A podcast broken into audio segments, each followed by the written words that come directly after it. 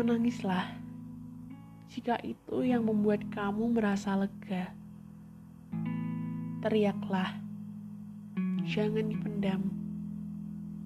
Semua harus dikeluarkan. Ceritakanlah apa pun yang sedang kamu alami, jangan takut.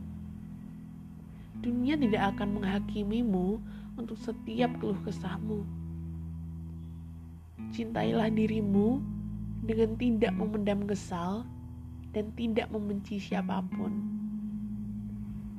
Ada kalanya kamu harus ikhlas bahwa semuanya sudah terjadi. Jangan salahkan dirimu.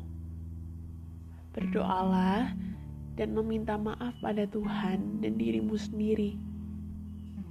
Kamu harus lebih kuat lagi. Semua proses yang sedang kamu jalani sekarang akan indah pada waktunya. Percayalah bahwa Tuhan tidak akan memberikan masalah di luar kemampuanmu. Jadi, jangan takut ya. Sudah cukup di luar kamu lelah.